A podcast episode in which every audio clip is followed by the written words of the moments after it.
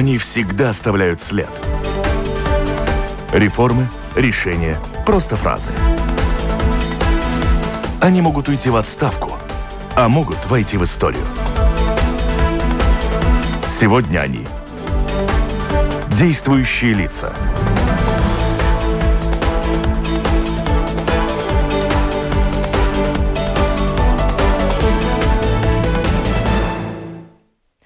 Добрый день, уважаемые радиослушатели. В эфире программа «Действующие лица», и сегодня ее проведу я, Анастасия Смоловская. Но ну, а вместе со мной вопросы нашему сегодняшнему гостю будет задавать портал Делфи в лице журналиста Кристина Худенко, но озвучивать их сегодня буду я. Вот в таком формате а, будем работать. Ну а наш гость – это председатель Латвийского союза свободных профсоюзов Эгилс Балденс. Добрый день.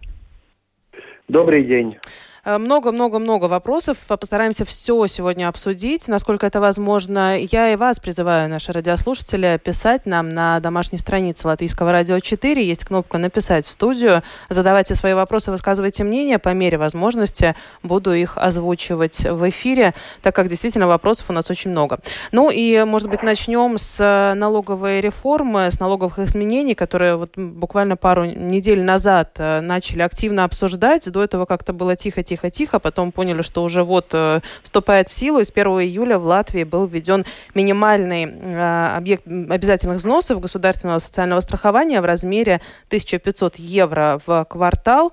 Э, такая сумма, и как отмечалось, что введена она с целью обеспечить социальную защиту менее обеспеченных слоев населения. Что вы на этот счет думаете? Сейчас вот мы видим, что, ну, если посмотреть на срез, то не очень довольны, и даже президент Гел Левиц призвал призвал скорректировать налоговые изменения?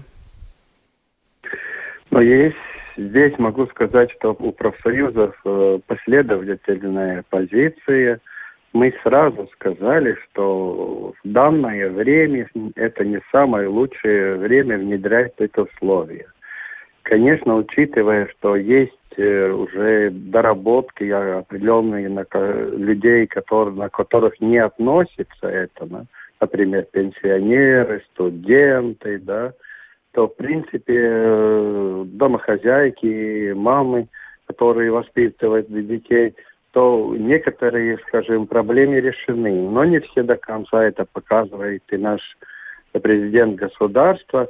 И мы считаем, что внедрять такие, э, скажем, налоговые, ну, скажем, новшества, которые ухудшают ситуацию для работников и предпринимателей в тот момент, когда есть очень много ограничений э, предпринимательства и вообще профессиональной деятельности. Ну, это, в принципе, какое время это делать. Хотя идея правильна, можно было и эту идею улучшить, потому что, с другой стороны, конечно, мы как профсоюзы признаем, что некоторым нашим работникам не хватает социальных гарантий, эти мизерные пенсии, которые они получают еще, ну, в принципе, в какой-то мере доплачивая иногда из других слоев населения их э, социальных страховок, страховательных э, взносов, да, это тоже не самый лучший вариант. Надо, чтобы, ну, скажем, такой нормальный минимум человек э, своей работой мог обеспечить, да. Ну и, конечно, улучшить этот вариант можно несколькими направлениями, это мы согласны. Ну вот, э, в частности, изменения, которые были внесены, они касались самозанятых и работающих не полный день. Насколько большое вообще количество людей на сегодняшней, э, сегодняшней ситуации совмещает и вот так вот работает на неполную ставку в нескольких местах, например, или выбирает э, такой свободный режим самозанятого лица, когда ты сам себе хозяин? Ну, в принципе, честно говоря, в общем налоговом режиме уже 180 тысяч примерно, если я не ошибаюсь. Да, я уже эта дискуссия окончилась, я уже теперь не пересмотрел вот все эти вопросы, но если мне память, э, скажем, не ошибается, то это уже было на обычном налоговом режиме 180. И, конечно, надо учитывать тех, которых нет работодателя, самозанятых людей, у них довольно трудно. Они, в принципе, работают в двух лицах, как на себя, так и на своего, как будто работодателя, который тоже он сам. Это довольно трудно, да. И здесь э, надо посмотреть, если он, например, ремесленник, если у него какие-то, ну, скажем, сезонные такие работы больше, ну, скажем, когда есть какие-то ярмарки и так далее, когда он свою продукцию может реализовать. Но там и надо смотреть эти все вопросы более досконально, потому что, в принципе, для самозанятых, я думаю, было гораздо лучше сделать отдельный какой-то режим, да, Свой налогового, э, да, потому что надо учитывать э, ну, специфику, особенно если самозанятый, например, далеко в провинции, не, скажем, в столице или большом горо городе, городе, да, ну тогда это уже совершенно другое. Например, если кафе где-то не на, скажем, магистрали какой-то шоссе большое, а уже где-то, ну, скажем, хотя бы 7 километров в сторону от шоссе, там уже совершенно другая ситуация, чем там, где есть поток, скажем, клиентов, да. Есть такие нюансы, которые надо все-таки учитывать. И, так что, в принципе, они были более-менее решены стандартным путем и не учитывали это мнение. Если говорить о более частных случаях, это, наверное, многие жители, ну, Риги так точно заметили, что с таксистами у нас некоторые проблемы начались. Именно с 1 июля кто-то приурочил это именно к налоговым изменениям, а кто-то говорит, что это связано с влиянием ковида, когда было мало перемещений, люди как-то переквалифицировались и пошли в другие профессии. Но вот в связи с этим а, моя коллега Кристина Худенко задает вопрос по поводу того, какие, какие, как, какая ситуация в э, сфере такси, насколько их голос ярко слышен в профсоюзе, и действительно ну, ли... В профсоюзе довольно мало, потому что в основном есть несколько таких профсоюзов маленьких, но они объединяют людей, которые действительно работают в этой отрасли, и они не члены нашей э, нашего союза, и, конечно, они работают самостоятельно, это их выбор – и тем самым я могу сказать, что здесь еще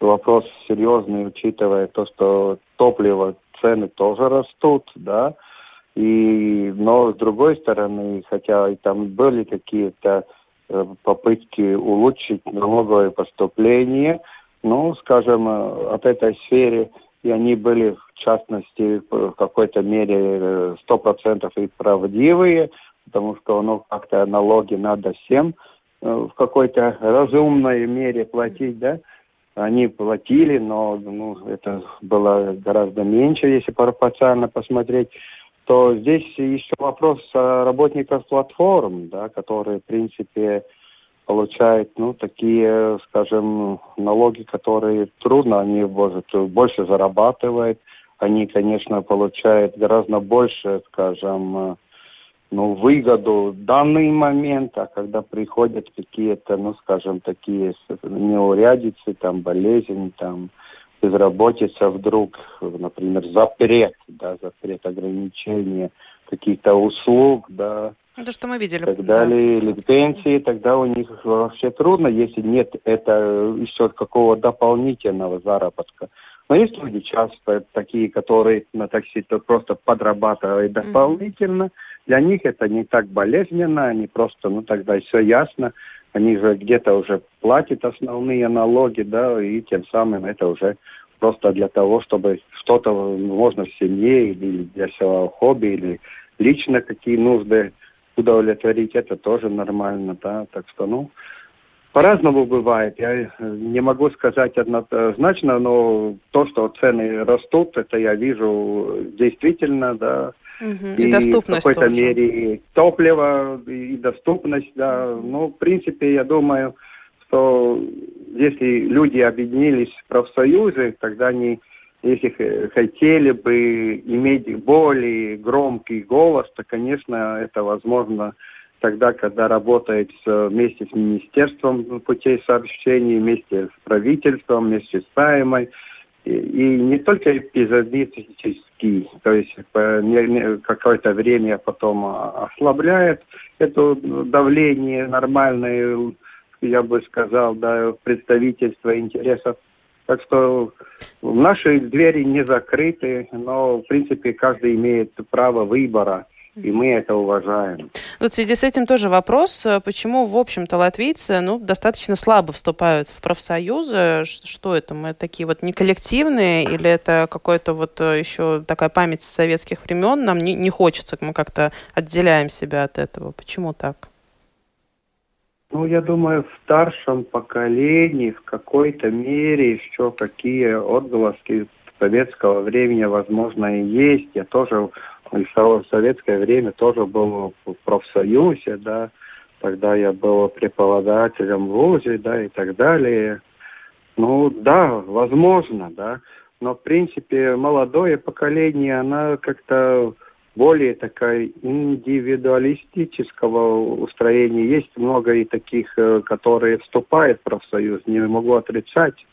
Да, у нас где-то 15-16 процентов э, это молодые люди, совершенно молодые люди, да, ну, такие, которые уже совершеннолетние. Но, в принципе, для нормального смены поколений, конечно, их надо больше.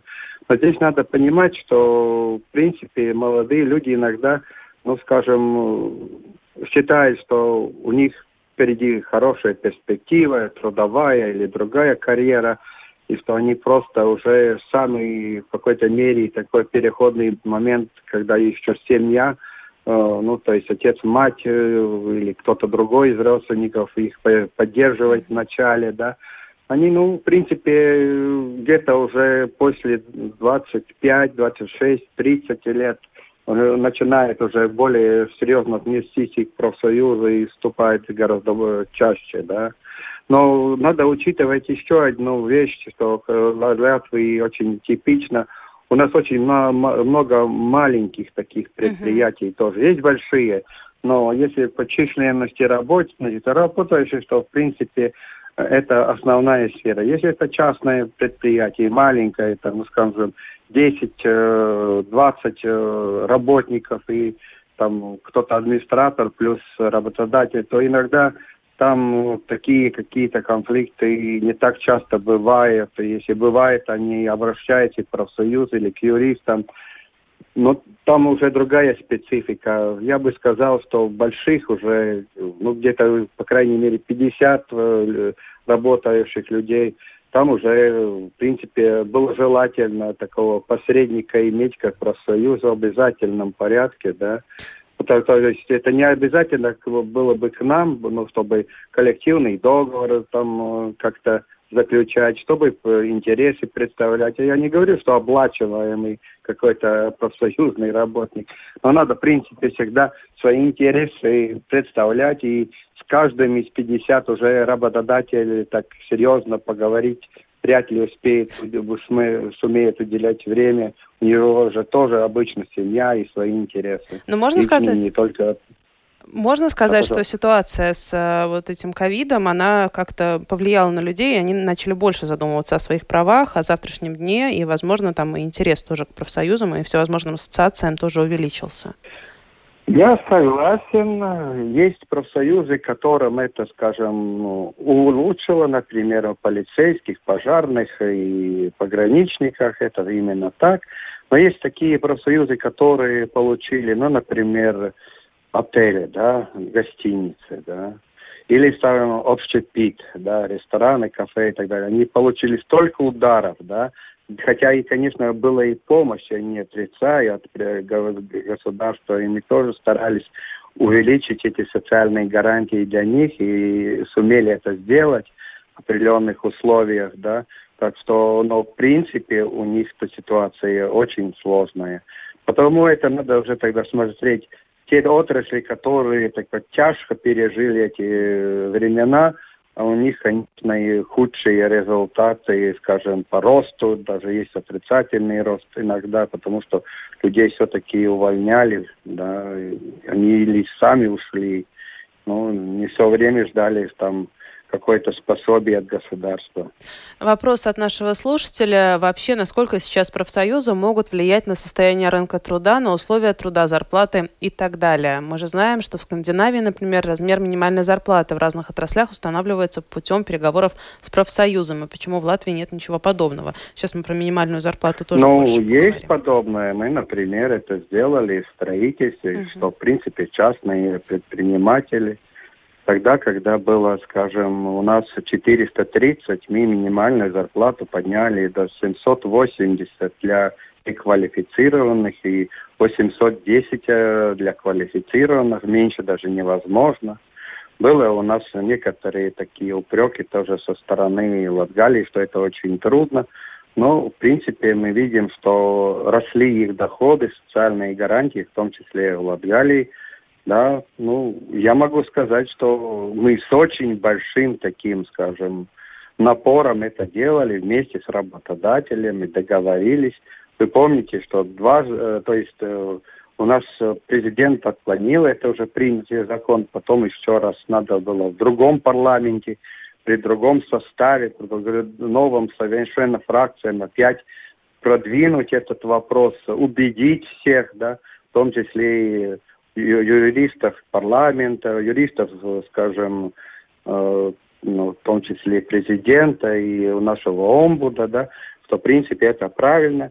Но мы со своей стороны именно шли, у нас исполком есть э, из всех европейских стран, Норвегии, Швейцарии, профсоюза, да, профсоюзов в Европе, который тоже единогласно поддержал нашу вот эту мысль насчет э, генерального соглашения по строительству и все эти условия, которые мы предлагали работодателям.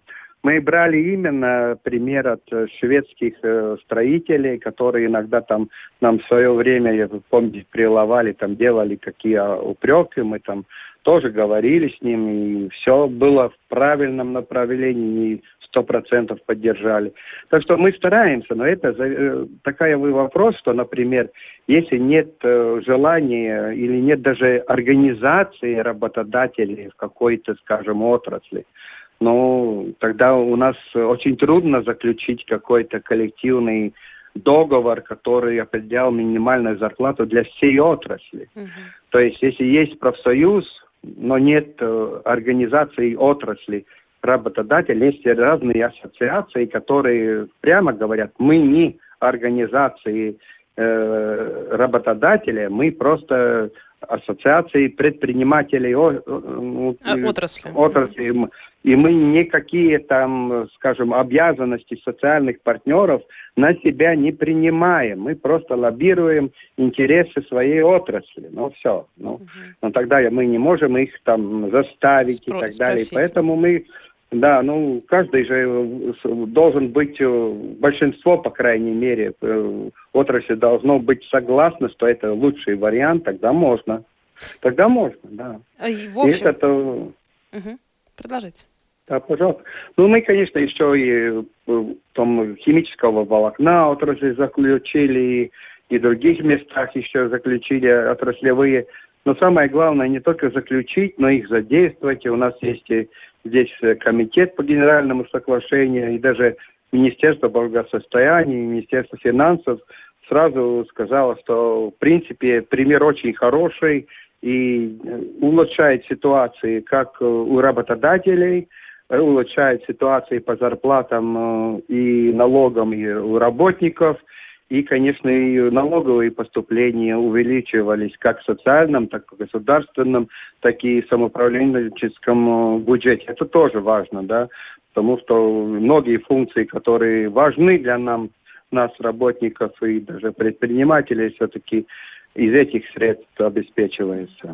Ну вот строительная отрасль, которую вы упомянули, действительно является такими первыми. Ну и вот поправьте меня, если не единственными, с кем действительно э, не есть это коллективное. Какие еще отрасли? Ну у нас первый, скажем, был по железной дороге, но, честно говоря, уже после всех этих, ну скажем, ухудшений отношений между Российской Федерацией и Европейским Союзом, санкциями, эмбарго и так далее. И, и там э, развитие, скажем, отрицательных отношений с Белоруссией. У нас, конечно, железной дороги по товарообмену грузов, да, ну там, конечно, ухудшение ситуации. Это не зависит от отрасли, это, в принципе, совершенно другие, скажем, причины.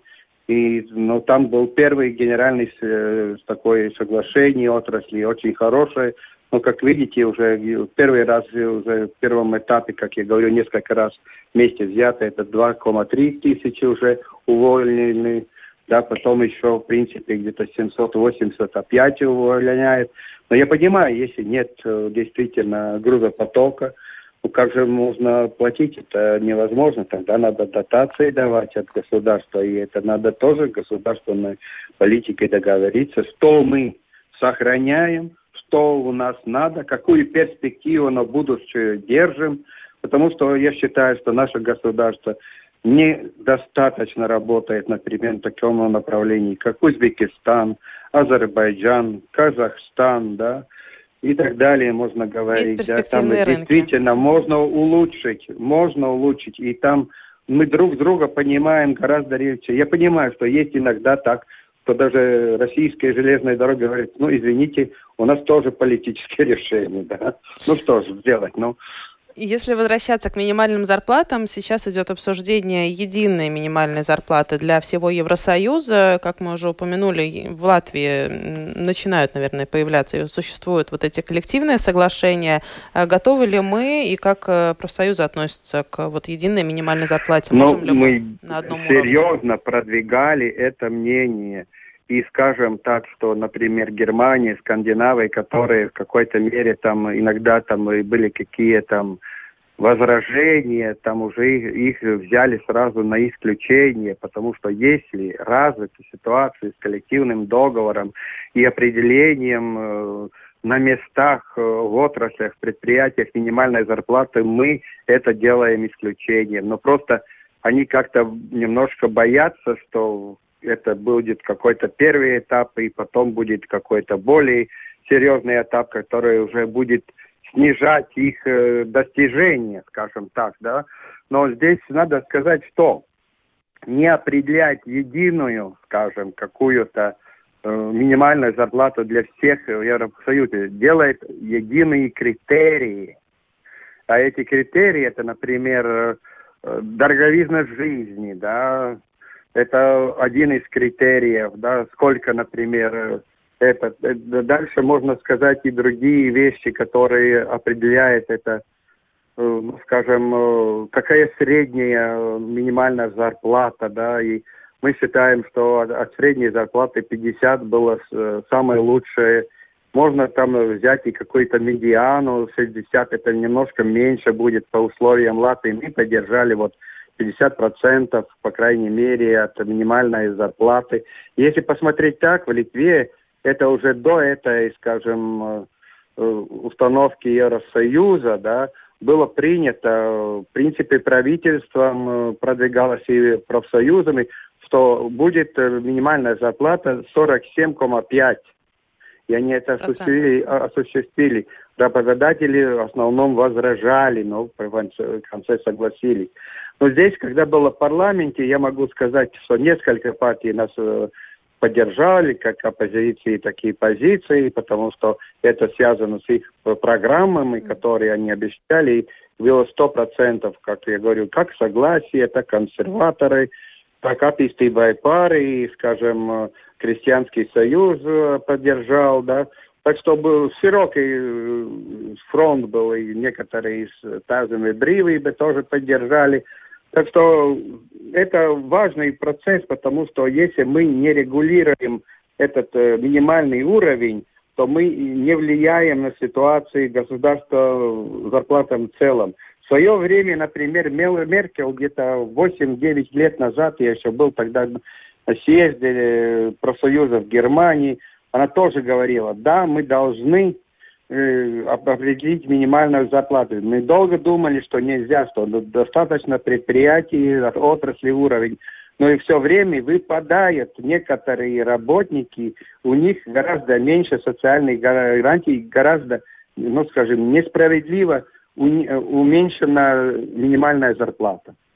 И тогда она поставили, поставили в Германии тысячу евро Германии как обязательную минимальную зарплату. А то, что можно больше, это уже коллективные договора, это уже индивидуальные договора с работодателем и так далее.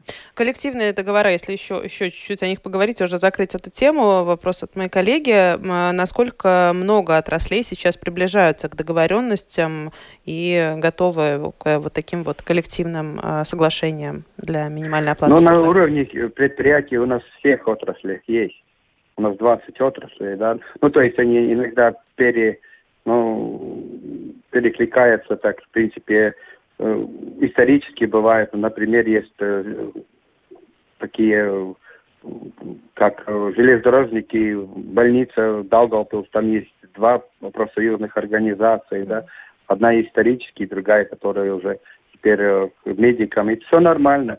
Да, но, в принципе, 20 отраслевых организаций у нас есть, и они, они все имеют коллективные договора на предприятии. самое главное это при нормальном улучшении ситуации работников э, создавать э, именно генеральные соглашения. Но это возможно тогда, когда мы делаем некоторые, скажем, улучшения ситуации взаимные э, для работников и предпринимателей. А в чем? Это тот тот путь, который должен идти, потому что э, работодателей, ну, как можно как заставить забастовкой, например. Если люди сами не, не, не желают забастовкой идти, если их э, интересы не так, скажем, в контрасте с интересами предпринимателя, то, конечно, надо как-то стараться, э, ну, договориться это самими. И если нет этой организации, скажем, как я говорил, отрасли работодателей, то, в принципе, остается уровень предприятий. Хорошо. Или какой-то группы предприятий, да. А в чем, э, в чем принципиальная разница между коллективным соглашением и генеральным соглашением? То, о чем мы говорим. Ведь это соглашение о ну, в принципе, генеральное соглашение означает то, что 51% работников или там 60% от удельного веса э, экономики этой, то есть, да, Э, в этой отрасли имеет право э, э, принимать решения, которые обязательны для всех, которые работают. Вот это генеральное соглашение. А предприятие это то, что договорились, скажем, Конкретное предприятие работодатель с именно со своими работниками. Угу. Они идут, например, какую-то уступку по суммарному учету рабочих дней, там период делает немножко больше, чем по законе, например, но на, на, зато получает те вещи, которые они желают, которые не обязательно давать, например, работодателю, да. Закон это не определяет, но по коллективному договору это можно делать. Uh-huh. Это я сделал, ну, по какой-то, скажем, баргенинг, да, это как-то договор, э, то, то есть они как-то своими интересами обменяются и договариваются насчет компромисса. В каком из соглашений можно предусмотреть э, и э, дифференциацию минимальной оплаты с учетом там, возраста, выслуги лет, квалификации, повышения? Все-таки это такие показатели, которые плавают и меняются. Но это можно договориться сразу, в любом уровне. Э, это можно, если это выше, если это выше, чем государство определяет. Насколько популярно это среди наших отраслей, вот чтобы отрасль вся, не знаю, отрасль, э, например, ухода и красоты заключила соглашение с профсоюзом, что вот э, миним, меньше вот этой зарплаты у нас, например, не может быть, не может получать мастер?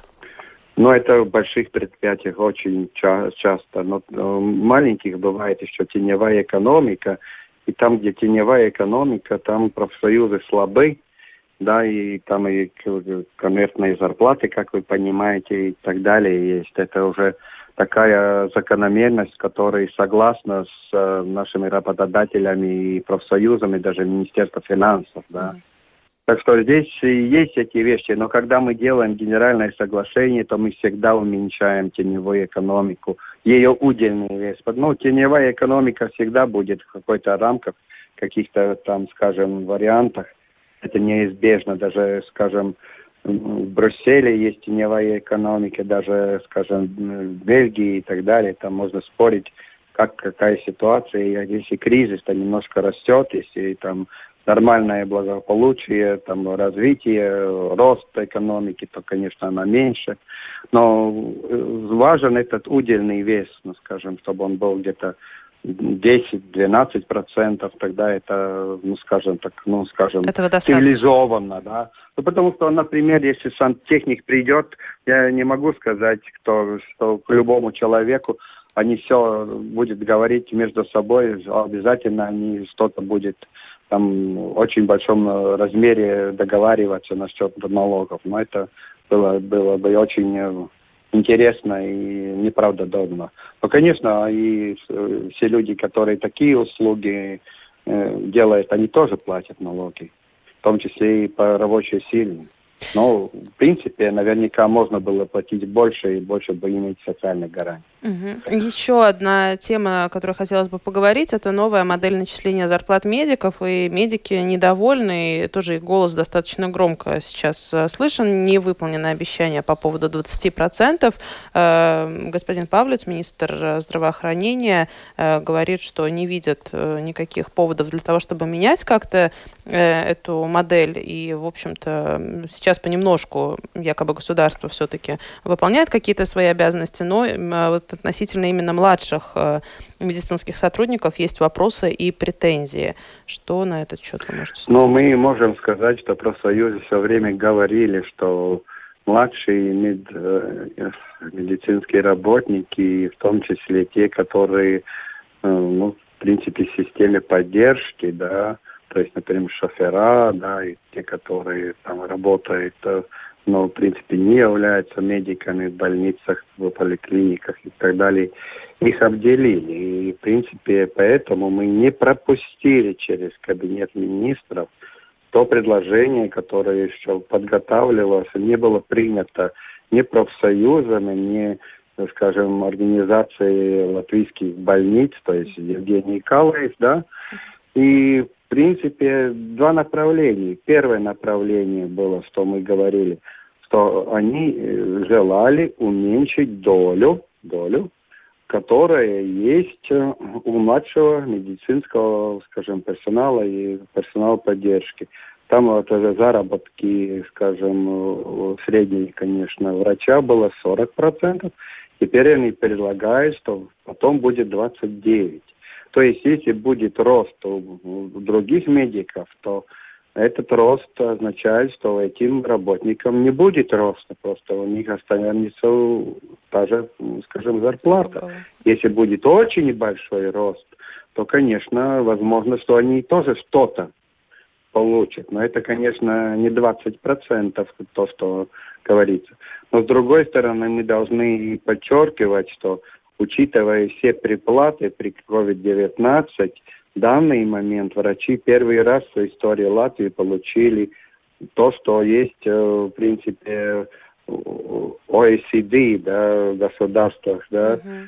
то есть э, больше, чем, э, скажем, среднюю зарплату, да, так что в народном хозяйстве это тоже хорошо. Ну, по медсестрам немножко отстаем, Медсестры это не младшие, скажем, медицинские помощники медсестры, уже ладно, младшие. Но я думаю, что далее, тут да? больше даже речь именно об отношении, именно отношения так возмущает все. Это, в принципе, идет на раскол, на раскол работников, противопоставление, мы это не поддерживаем. И второе, то, что Паулюц продвигает, это то, что, в принципе, э, все доплаты могут не быть сверхурочным по праздничным дням, по ночной работе и так далее. То есть они могут быть 50%, да, это гораздо ниже, чем в данный момент, да. Но вот это то, что мы, в принципе, возражаем, да, и говорим, что мы поэтому не пропустили, мы имели несколько разговоров, в том числе с министром финансов и политиками, которые говорили, что не учитывать то, что мы сами видим все, что действительно надо обеспечить жизнеспособность э, здравоохранения системы и зарплаты одной из них. И второе, конечно, что надо как-то учитывать и те достижения, которые есть по финансовым, но после кризиса сразу не отнять их, угу. да, потому что это опять будет вниз, да. Так что, ну, здесь наверх. у нас есть э, эти, это основные, это можно по каким-то мелочам, но эти два варианта, которые я говорил, приплаты, там, в основном, которые есть и младший медицинский персонал, это так. Медсестрам тоже там на один процент снизили, но это они сами согласились, но мы там на счет одного процента там не ставим какой-то бой, потому что будет рост и к ним, то это тоже относится, это их решение. Ну, что я могу сказать? Ну, Будем это ждать. может и...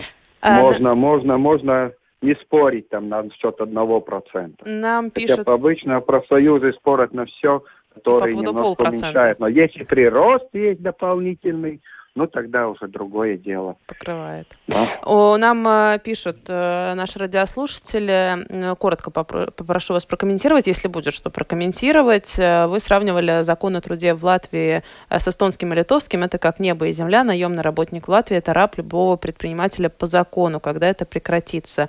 И второй комментарий. Договориться с руководителями предприятия можно только о бесплатной работе. Никто не хочет поднимать зарплату работникам. Есть ли у вас комментарии на этот счет? Но здесь, э, видите как, в принципе, если честно сказать, есть улучшение действительно в литовском законе о труде хорошие. Там по социальное партнерство, по коллективным договорам, это уже прошлый Сейм в Литве это сделал. Там есть спорные вопросы, где профсоюзы очень ожесточенно, скажем, боролись и что-то получили, лучше что-то ухудшили. Но, в принципе, у нас закон хороший.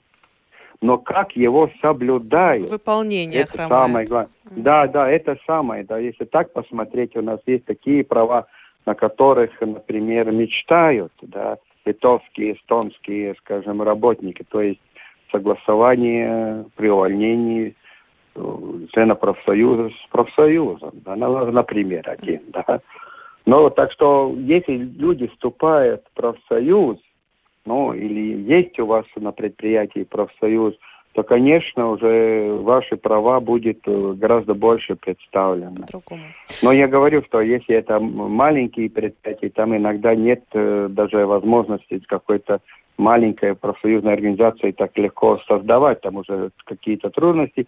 И может нет этого противоборства интересов настолько, да. Угу. И там, где еще теневая экономика, там вообще уже если ты делаешь такие шаги, которые, например, предприниматель считает это уже как-то нелояльно, может, он уменьшает этот объем кон- конверта, да. Но а... это уже такая, сам вы сами понимаете, так что там, где профсоюзы, они за эти права обеспечивают Борец. и могут э, судью, суду мы где-то 70% всех тяжб, которые имели, выигрываем. Некоторые профсоюзы даже 80. Угу. Так что ну, профсоюзы умеют работать.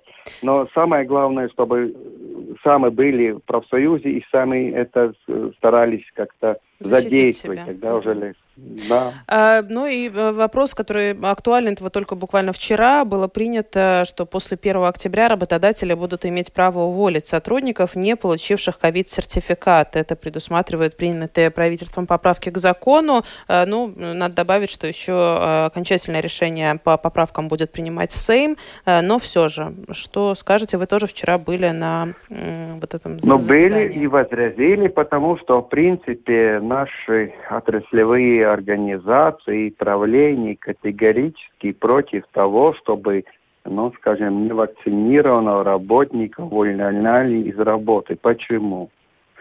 Потому что вот последние данные особенно, но и прежде данные показывают одну вещь, что 7,2% и прежних вирусов, которые доминировали могли вакцинированные люди инфицировать других. А теперь, как Израиль показывает при Дельта, который особенно опасен в России, как мы знаем, в Российской Федерации, и в Индии, где-то еще там в Средней Азии, он может заразить э, с легкими симптомами, иногда и средними симптомами, и немножко и с тяжелыми симптомами, 36%.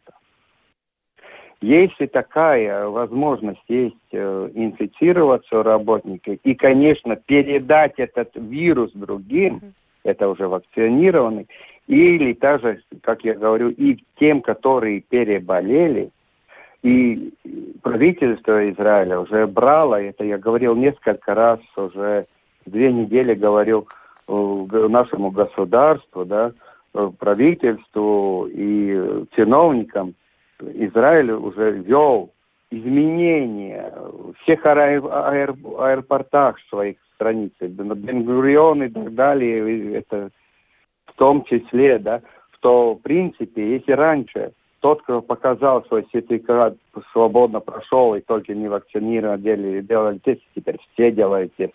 Потому что любой из этой группы может ну, заразить другого. Но если говорить о, то, о том, что в других странах происходит, мы видим, что Франция, Германия, у них тоже в том числе есть, например, обязательные ковид-сертификаты для медиков или работников образования. Мы тоже вчера приняли Но тогда надо, по крайней мере, иметь тест, как мы говорили.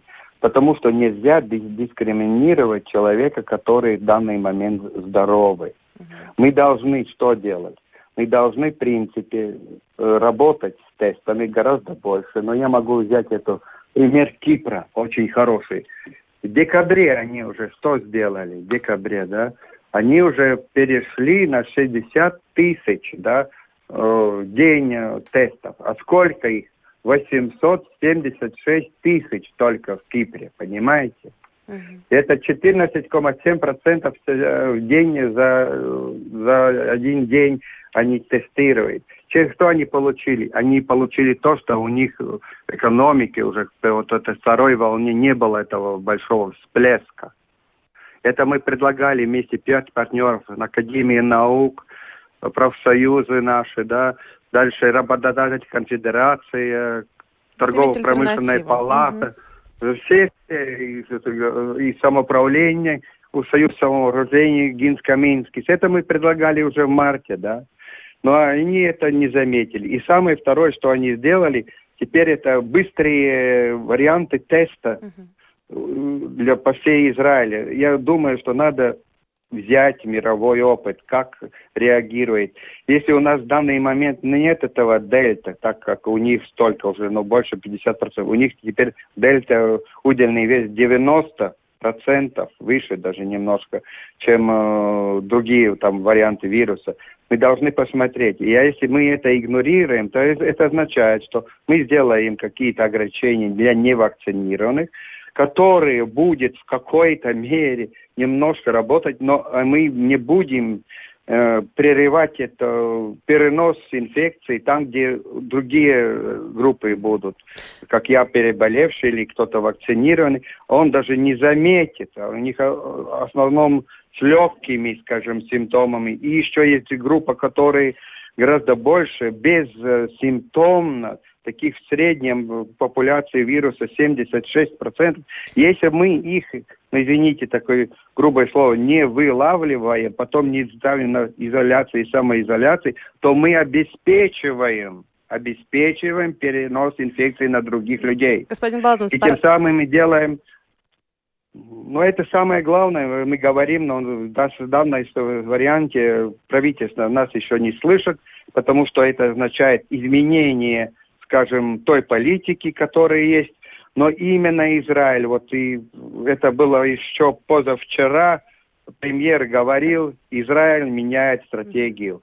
У нас это получается гораздо медленнее. Но мы с всеми будем это говорить и будем настаивать на изменении, улучшении – потому что нельзя одну группу людей здоровых, если они, например, могут это доказать с тестами даже, еще и они должны быть бесплатными или даже дешевыми для работодателя, как они утверждены для покупки в аптеках, и они прошли определенную проверку как нормальные. Да? Дайте возможность работодателям купить эти более дешевые, да, угу. и, скажем, оптом еще скидками, да, и чтобы Разные он мог варианты, проверять да. людей. Самое, это, самое главное, это прерывать инфекции. Если это не сделаем, мы пойдем сперва на рост э, инфицированных, потом уже будет рост опять ограничений, опять рост э, социальной дистанции, потом будет локдаун. Все по кругу, не, мягкий, не хотелось. Твердый. И мы, ну, поэтому говорим, мы должны э, обеспечить одно, чтобы инфекция как можно меньше передавалась от человека. Это тест изоляции, самоизоляции.